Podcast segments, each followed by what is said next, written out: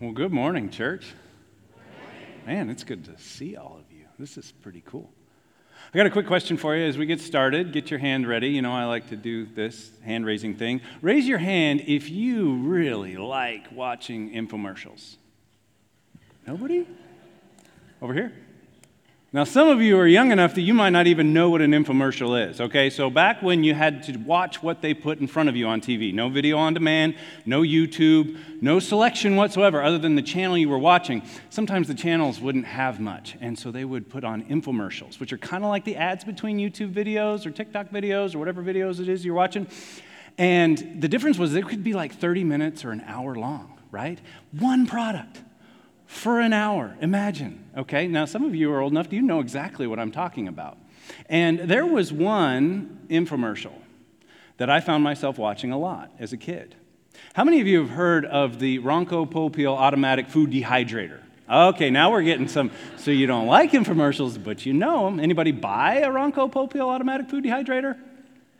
No, there was one in the first service, so I do know now somebody who actually bought it. Well, when I was a kid, sometimes nothing was on.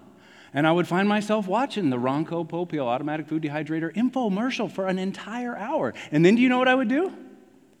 I would go find my mom and I would recite the entire thing to her and try to convince her how much better our lives would be if we just had the Ronco Popeil automatic food dehydrator. Think about all the fruit we would eat because it was now dehydrated and we could take it with us wherever we went. We could make our own jerky. Like I had, I had it all figured out. We never ever got the Ronco Popeil automatic food dehydrator.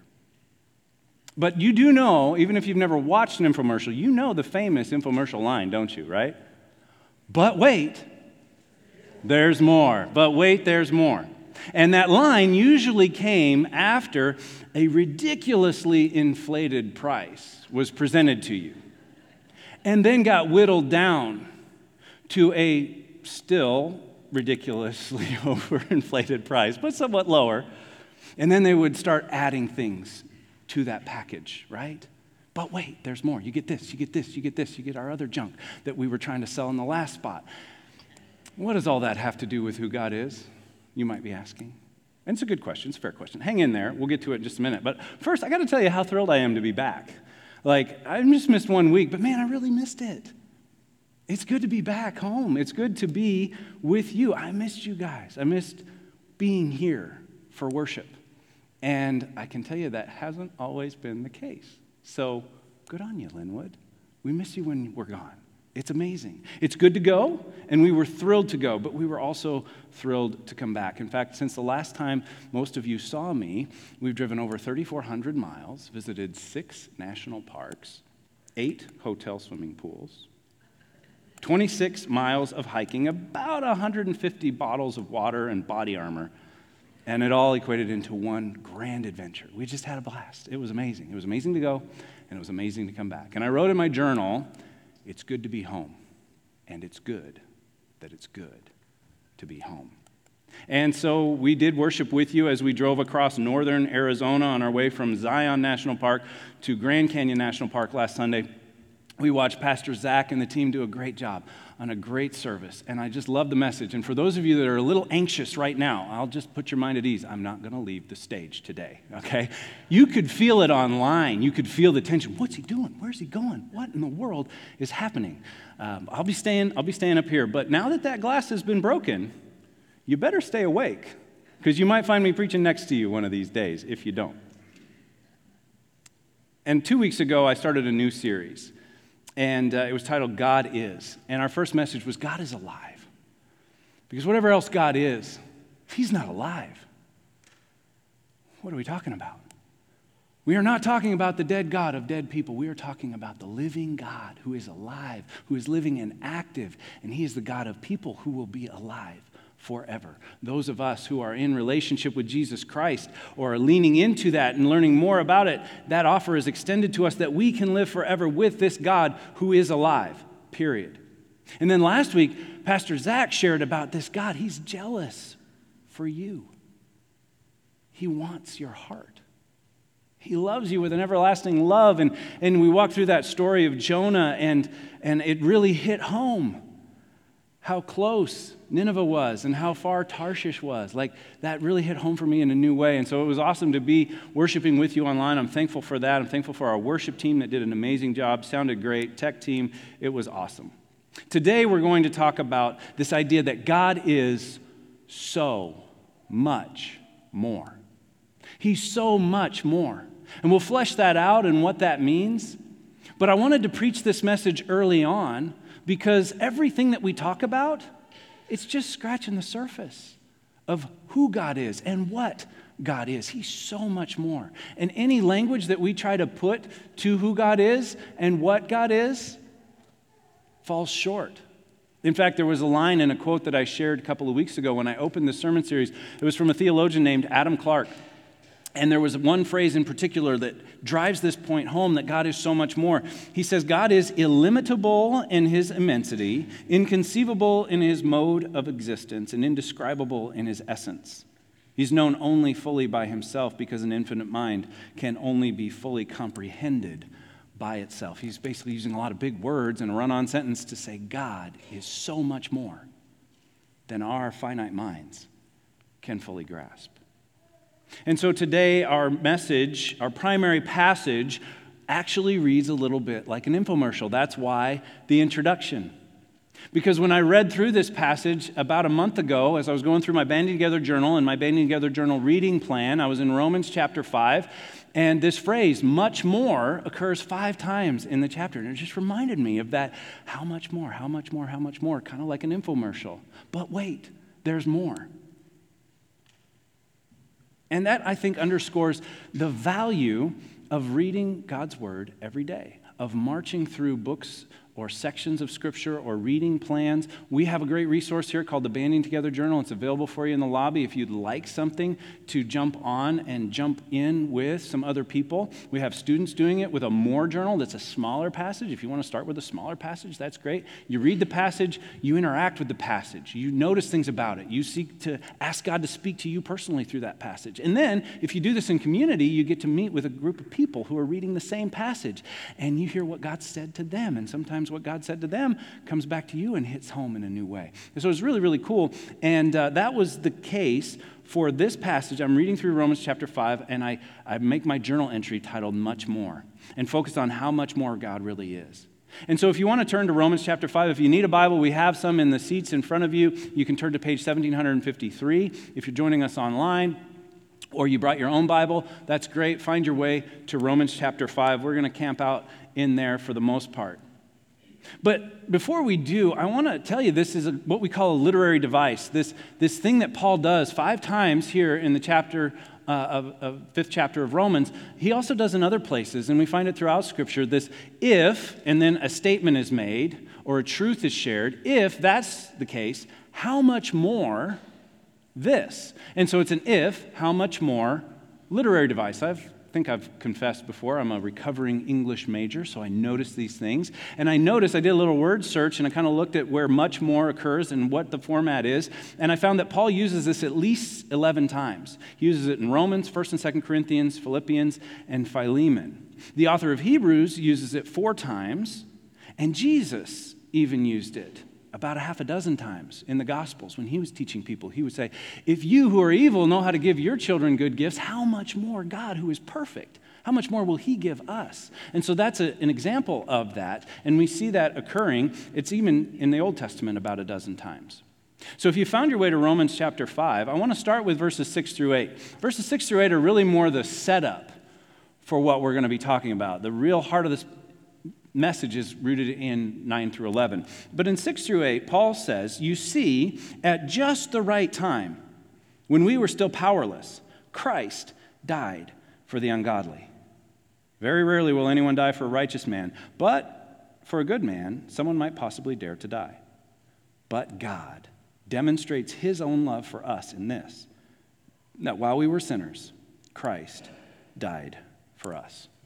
So, this is the setup to where we're going, but it also happens to be the gospel. This is a concise presentation of the gospel, the good news that we were powerless. As Michael prayed right before this message began, that he did for us what we could not do for ourselves. That's the setup.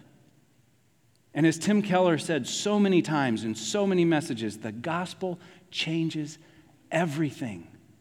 The gospel has the power to change everything, to transform hearts, to bring those who are far from God into relationship with God, those who are separated from God into the family of God. And I share that quote with a somewhat heavy heart because if some of you may have heard, Tim Keller passed away a couple weeks ago. And uh, I don't want to overdo that, but I've thought about it many times. He was basically my pastor the last eight years.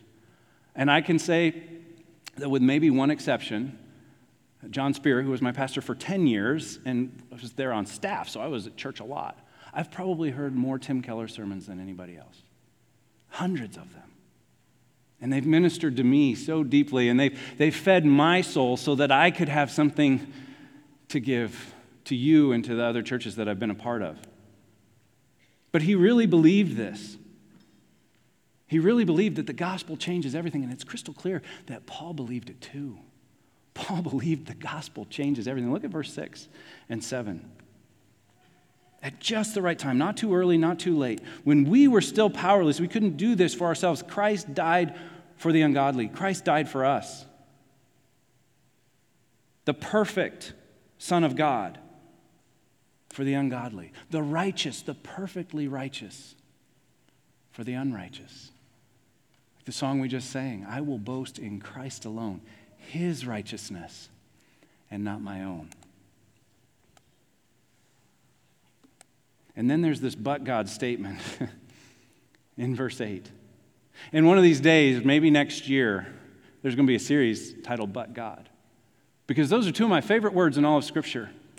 When you see the mess that we were in, or you see the problem that we were in, or you see the problem that God's people were in, and then God moves on their behalf. But God. It's not the end of the statement, it's a disjunctive conjunction. It wipes out everything that came before it and it establishes everything that came after it.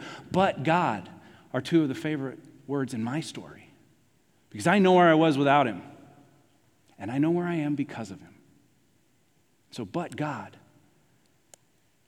are two of the most powerful words in Scripture. But God demonstrates His own love for us, His timeless, everlasting, eternal love for us that while we were still sinners, Christ died for us. So God's love and the magnitude of God's love are demonstrated in Christ's death for sinners. So make no mistake, this is not a clean up your act and maybe I will accept you kind of God, like all the other religions. No, no, no, no, no. This is an I love you so much, and I'm going to die for you in order to reconcile you to me forever, God. That's who we're talking about. That's who Paul is talking about. And so that's the setup for what comes in verses 9 through 11. Let's read those together as well. Since we have now been justified by his blood, how much more shall we be saved from God's wrath through him, through Christ? For if when we were God's enemies, we were reconciled to him through the death of his son, how much more, having been reconciled, shall we be saved through his life? Not only is this so, but we also rejoice in God through our Lord Jesus Christ, through whom we have now received reconciliation. And that's why I wrote in my journal God is so much more. How much more? You might ask. Well, let's see. Like in verse 9, you see this statement that if we've now, because we have been justified by his blood, since we have been justified by his blood, how much more shall we be saved?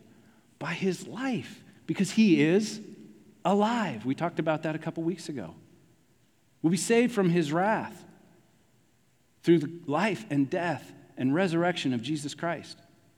In verse 10, it says that we were reconciled while we were still enemies. And if that's the case, how much more by his life and now that we are part of the family of God? Now, verse 11 is where it started to sound like an infomercial for me, and it was more in the ESV. You see, the, the New International Version in verse 11 says, Not only is this so, but we also rejoice. But wait, there's more. The ESV says, Even more than that, we rejoice in God through our Lord Jesus Christ, through whom we have now received reconciliation. Paul will go on in verse 15 and 17 to use this device two more times in this chapter. It's almost as if he's overwhelmed while he's writing it. And he wants that to come across to these Roman believers, some with a Jewish background, some with a Gentile background. He's saying, Don't worry about all that. Focus on Jesus. How much more? How much better is the gospel than anything ever? It's like every time he's adding even more good news onto the already wonderful thing because of the wonder of the gospel. And it really is true. The gospel is so much better than anything ever. And it starts to come through when you read this letter from Paul and you read this chapter. It's right at the center of this big argument that he's building through the first 11 chapters. And one way to illustrate this is actually an illustration that I've used before, but I don't think I've used it here. It's a, it's a Tim Keller illustration, and it fits the context perfectly because we were just on vacation. And, and so imagine for a moment that we were on vacation and I asked you to kind of house sit for me a little bit, to watch my house. Let's pretend we have some dogs. Don't worry. We're not getting dogs. She doesn't want dogs. I don't really want dogs. I love dogs. Don't send me an email. I love dogs, but they tie you down and they're expensive. And we, that's a side note. So, anyway, let's, let's pretend that I ask you to bring in the mail, let the dogs out, check on things every now and then. And around day eight, you send me a text Hey, everything's going great. Just wanted you to know uh, there was a bill that came and, and I paid it for you. Hmm, that's nice. How do you think that makes me feel? Well, it kind of depends on how big the bill was, doesn't it? Right? If it's $1.15 of postage due, well, thanks. That's great. I'll, I'll buy you a cup of coffee and you'll owe me two bucks, right? Now, if it was the electric bill, now we're talking, right? Have you seen those things lately? What in the world? We're, we're going to have to turn the air down. Like, we're just going to have to go down to the basement. I don't know. what if it was the mortgage? What if I find out that it was the mortgage was the bill that came and you decided to pay that for me. Do I feel the same as the $1.15 of postage due? Uh-uh. You see, the price that was paid determines how I feel when I get that news, doesn't it? Now, what if I hadn't paid taxes since I started working? And it all added up to some ungodly amount that I could never pay. With interest, it could easily be half a million dollars. Who knows? I don't know. I don't, don't try to do the math. But what if the notice said you have to pay this today or you go to jail when you come home? Well, now I'm pretty grateful. That's even bigger than the mortgage. That's, that's, that's a big deal. And, and I think Paul is kind of trying to illustrate this. How much more? How much more? How much more? How much more? Not only this, but much more. Because the price that was paid for you is so much more than you can even imagine the perfect, sinless Son of God. And I think we see the clearest picture of where Paul is going with this at the end of this section. I told you just a minute ago, the first 11 chapters of Romans are all doctrine and theology, and they're laying out, Paul's laying out a case for the gospel, what the gospel is, and who God is, and why it matters. And he closes that section with some of the most beautiful words ever written about God. In Romans 11, 33 through 36, he just says, before he moves on, he says, Oh, the depth of the riches of the wisdom and knowledge of God. How unsearchable his judgments and his paths beyond tracing out. Who has known the mind of the Lord, or who has been his counselor? Who has ever given to God that God should repay him? For from him and through him and to him are all things. To him be the glory forever and ever. That's the concluding remark on this whole 11 chapter long exposition of the Christian faith and why it matters. Then you get a therefore. And remember, every time you read a therefore, you should ask what's the therefore? Therefore, it's for all. Romans 12, 1. Therefore, let us offer our bodies as living sacrifices, holy and pleasing to God. No longer conforming to the pattern of this world, but being transformed by the renewing of our minds. That, therefore, is there for the whole first 11 chapters that just find their conclusion in this beautiful summation of who God is and what God is. And I believe that a passage like Romans 11, 33 through 36 is really the only appropriate response to who our God is. This God who is so much more and has done so much more than we can ever hope to imagine. In fact, that's our bottom line today. If you like to take notes, you can write down the bottom line. God is so much more than we can ever hope to imagine. God is so much more than we can ever even hope to imagine. And this is good news. Don't be discouraged by it. Because what you understand of God is just a small fragment of, of who He is. And one of the reasons this matters so much, a quote came to mind just before the first service. I said, Yeah, I'm going to go ahead and share that. It's, it's not on the screen anywhere, but it's a quote that I've shared before. It's from a theologian named Craig Barnes. He says, We can only surrender what we know of ourselves to what we know of God. And surrender is huge in the Christian life. But we can only surrender what we know of ourselves. So, as our self knowledge and our self awareness through how God views us grows, we have more to surrender to God. And as our awareness of who God is and our understanding of who God is increases, we can surrender more to that than we could ever surrender before. And so we're process, constantly in this process of self discovery and discovering who God is and surrendering what we learn of ourselves to what we learn of God over and over and over. This is the Christian life. How much more? How much more? How much more? You see, God is so much more than we can ever even hope to imagine, let alone to comprehend or to understand. And there's a similar statement in a similar setting. You see, the book of Ephesians is another letter that Paul wrote to a church in Ephesus. We believe this is the most widely circulated of Paul's letters, that there's more manuscripts of it, it ended up in more places. And it has a similar structure. The first three chapters are all doctrine and theology, explaining the gospel, why it matters. And then the last three chapters, four, five, and six, are how to live it out. They're practical applications of that truth. And he says at the end of chapter 3, this famous passage, now to him who is able to do immeasurably more than all we ask or imagine, according to his power that is at work in us to him be glory in the church and in Christ Jesus throughout all generations, forever and ever. And we're here 2,000 years later because that's true. And we're singing praises to this God who is worthy of all the glory we can give him. Thousands of miles away, thousands of years later, because it's true.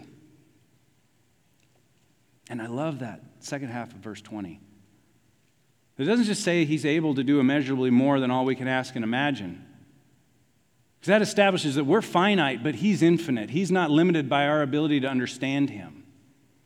And that's good news. But it also, what it says next really matters. It says He's going to do this according to His power that is at work within us. So, how is He going to do immeasurably more than we can ask or imagine? Back up the train. How's He going to do it? He's going to do it through us. He's going to do it through you and through me. He's going to do immeasurably more than we can even ask or imagine, not through the angels, not through forces of nature and acts of God.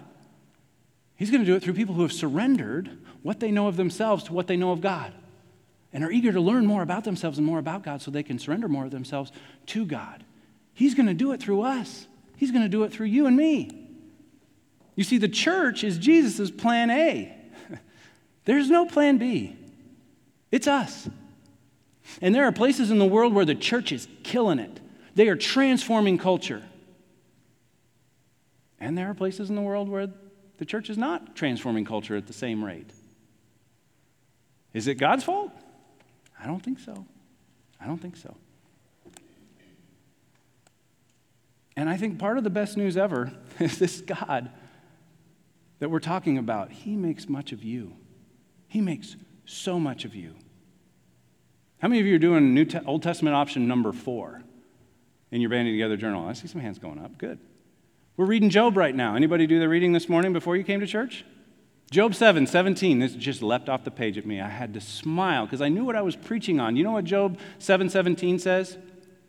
This is Job speaking to God. What is man that you make so much of him? that you give him so much attention. Now, I didn't know that was there. I didn't even know. I was reading Job first when this message got slated for this day. And it was like God wanted me to know this morning, and He wants you to know, and He wants you to know. He makes so much of you. The price that was paid for you is what determines your value, and the price that was paid for you is infinite. God has made so much of you. Now, Job says this out of a place of despair. He's hopeless. He was really good at religion, he was the best of his time at religion. He feared God and shunned evil, he was blameless and righteous. And it was all gone like that. And he's despairing of life. He curses the day he was born. He just says, God, just take me. I don't, I don't even want to do it anymore. Because he didn't know Jesus. This was pre Jesus Christ. And it, it turns out well for Job. Read the book, it's worth reading. It turns out, no spoilers, but it turns out okay. Just like it does for us if we come to Christ. But I wrote in, our, in my journal this morning may our lives make so much of this God who makes so much of us. May all of our lives, not just mine, not just yours, but all of us, those who, who name the name of Jesus, those who are in a relationship with Jesus Christ, may our lives make so much of this God who makes so much of us. May we all learn to cultivate a how much more faith in God. I think that's what Paul had. I think that's what drove him onward to plant churches and write letters and be imprisoned and be beaten and be stoned. Not that kind of stoned, the wrong kind of stoned, the stone that almost kills you. Over and over and over again. Because he had a how much more faith in God. That whatever had come before, whatever was ahead, was so much more, so much better. And I can stand here on this stage on June 4th, 2023, and I can tell you beyond a shadow of a doubt that I am closer to God than I have ever been in my life. And I am thankful. That's like one of the main things, the main thing that I am thankful for. And I was thinking about that on this, this trip that we were on. And how there was a shift from an ought to relationship with God. I really ought to read my Bible. I really ought to go to church. I really ought to pray. I really ought to serve. Somewhere along the way, it changed. It shifted to a, I want to. I want to read my Bible. I want to spend time in prayer. I want to go to church and worship. I want to go to church and serve. I have a desire. I want to. But that wasn't the last step because I can tell you right now, I'm at a, I can't wait to. I have my alarm set at 5 o'clock. That's just a backstop. I never wake up to my alarm. Because anytime after about 3.30 that I wake up, I say, oh, I can go get an extra hour or so with God. 4.30, whenever it is, I get up and I'm eager to spend time with him. Like, I, I, and, and I say that not, not to brag, but to inspire you because I'm not excited about that. I'm excited about how much more of God there is to discover right now, even where I am. Like, I hope I'm kicking around here for another 40, 50, 60 years. Who knows? I think, man, how much better am I going to know God in another decade, in another 20 years? How much more peace am I going to have? How much more joy am I going to have? How much more love will I have for Him and for others as I get to know Him better? That's what excites me. I can't wait to see it unfold. I can't wait to be closer to God. I can't wait to know Him better and to see just how much more there really is, knowing that I'll never see it all. And so I want to ask you, what about you? When we talk about cultivating a how much more faith in God, are you closer to God than ever right now? Where are you on that ought to, want to, can't wait progression? When we talk about service, do you hear obligations or do you hear opportunities? Because we like to share them as opportunities. We know some people see them as op- obligations, and, and, and that's not ever our intent, never our heart. It's always an opportunity. It's an opportunity to serve, it's an opportunity to be a part of what's taking place. Are you an ought to, a want to, or a can't wait? And one of the real joys of my life this last six months or so has been a new banding together group that I started on Wednesday mornings. And, and it grew quickly. There's seven or eight guys that are a part of it. Many of them are reading through Scripture for the first time or the first time in a long time. And one of them came up to me a couple of weeks ago at the end of a message. And he just said, Man, thank you so much for inviting me to that group. Thank you so much for bringing me back to God, were the words that he said. He's like, Today is living proof. My wife didn't feel like coming to church. She's not feeling well. And I would have taken that as a great excuse not to come to church a year ago. And instead, I came early. I brought my journal. I did my Bible reading. I wrote in my journal, I caught up, I did some review from the last couple of weeks. He's like, Thank you. And I mean, I was like, Wow, you're welcome. I think he's moving towards a how much more faith in God. Now, I think you have a couple of uh, options, three to be specific, in response to any message. I just heard this on a podcast I was listening to. I'm like, man, that's a great way to close a message. You can apply it, you can multiply it, or you can do both. If you want to apply it, maybe there's something that was shared and the Holy Spirit tapped you on the shoulder, or maybe they nudged you, gave you a little holy elbow in the ribs, and said, This one's for you, big boy. This one's for you, little lady. And you need to apply something. You need to apply a truth. You need to be changed. James said, Don't just be hearers of the word, but be doers of the word. If you just come and listen and don't do anything differently, there's no transformation. But if you respond in faith to what you've heard, if you apply it to your lives, which is part of our Linwood core value of centering our words, our life on the word, applying it to our lives, then maybe you need to take a step in cultivating a how much more faith. Maybe you need to take a step towards God today in some way. Now, I wish there was a silver bullet. I wish it was like an infomercial. 1995, five easy payments, and you'll be there. You'll have a how much more faith in God. It doesn't work that way. It takes time, specifically unhurried time, and we live hurried lives. There might be some things that need to shift in our lives, some priorities that need to shift in our lives to create unhurried time in God's Word, unhurried time in prayer, unhurried time in worship. It is so heartwarming to see so many people in church on the first Sunday of June. Let me tell you, this does my heart good. His first service was a little light, but second service is a little heavy, and praise the Lord for that. Make sure that church doesn't become optional this summer. If you have to miss because you're away, find us online YouTube, Facebook. Even if the coverage is spotty and you're driving across northern Arizona and it pauses at awkward times for an indefinite amount of time, make it a priority. Make it a priority to spend unhurried time with God, in His Word, in prayer, in worship, in service, in fellowship. It's not pick one, it's find ways to create unhurried time in all of those on a regular basis so that you can spend time with God. You can't grow close in a relationship with anybody without spending time. And I intentionally use the word cultivate because it's a, it's a farming term, it's an agricultural term. And it implies time. Yes, there's an environment, but you can have the perfect environment, shove a seed in the ground, and you're not going to see anything for a few months, maybe half a year, maybe more. And so you see this corn coming out of the ground all over the place. It's because farmers knew what they were doing. They cultivated an environment where the corn could grow, but it's still going to take time. And I think sometimes we get discouraged because we overestimate the impact of a decision or commitment in the short term and we drastically underestimate the impact of a life of faithfulness. And so I want to encourage you.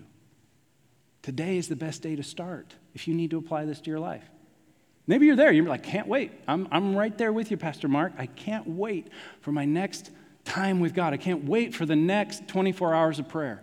I can't wait for the next worship service. I can't wait for the next opportunity to serve a brother and sister in Christ. I can't wait well, then you need to multiply it. Because look out there in that world. We need more people that can't wait for their next experience with God, whether that's worship, whether that's prayer, whether that's serving. We need to multiply it. Somebody needs to know what you know. Somebody needs to, to come, you need to come alongside them and help them to see that this God is alive and He is jealous for you and He is so much more than you can imagine. So much more than you learned in Sunday school. So much more than what that professor in college poked holes into, so much more than what the news media might want you to think. He's so much more. So, who needs to know what you know? Who needs to know that God is so much more than we can ever hope to imagine? Make the invitation, pick up the phone, make a phone call, share, share your testimony on Facebook, do something tangible to multiply the message that God is so much more. You could even throw a house party. How many of you were wondering if I was going to throw that in one more time? We got this house party coming up. And uh, I always trust God with these things that the right people, the people that need to be there, are going to be there. Yeah, worship team, you can come up. I'm almost done. Some of you are wondering. You got extra credit. The message was shorter in the first service. So if some of you want to come to the first service next week, you could do that. Maybe the message will be shorter next week too. Who knows? But we're hosting this house party because we want to make it clear how easy it is to host a neighborhood block party, to bring some people into your home that are your neighbors, and to create relationship and fellowship. And maybe you strategically invite one or two people from Linwood. Oh, yeah, this is my friend from church. so you can start that conversation. And so we're going to be doing that this Saturday uh, at 6 o'clock. If you want to be a part of that, register. Register like today. This is pretty much your last call. so if you were thinking, yeah, maybe, let us know. But however you choose to respond, whether you need to apply something, whether you need to multiply this message, just don't do nothing. Okay? Run from nothing when it comes to God and your response to Him and to His Word. Run from nothing. Do something with it. Apply it, multiply it, share it. Do something with it and respond in faith to it. Will you pray with me? Heavenly Father, we are so grateful that you are so much more than anything we can ever even hope to imagine. And in these moments, as we reflect on what we've heard, on what we maybe have sensed from your Spirit, God, show us what we need to do. And help us to be doers of your word. We recognize that might be different for different people in different stages, different places. But help us to be a people who respond in faith to your word and to what you have set before us. It's in Jesus' name we pray.